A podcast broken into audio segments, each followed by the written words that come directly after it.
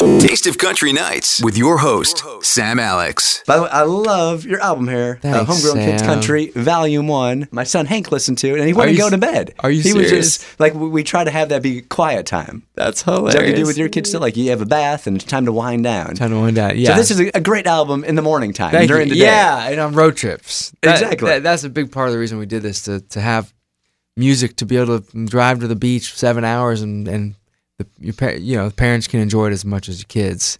Are your kids on this album? My kids aren't yet. Um, maybe one day they'll be homegrown kids, but the, but the kids on this album are are exceptional. Did you hold auditions? Y- you know, we found I worked with two amazing uh, producers, David Wise and Dana Anderson, and they they contracted the kids all around the Middle Tennessee area. Like and- construction workers. yeah, yeah. Exactly. and um, they just did such a great job.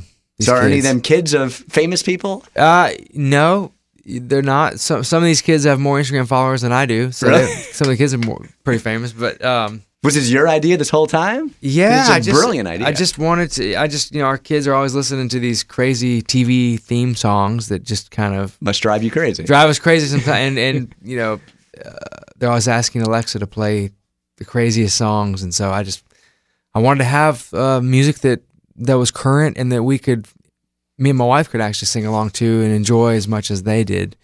And when the kids hear other kids singing these songs, they light up in a in a new way, and they kind of they relate to it in a different way. And and hearing a kid sing "Most People Are Good" changes the whole meaning of that song to me. It, it kind of takes on a whole new life. Um, it's just it makes it really special to hear a twelve year old girl singing that song.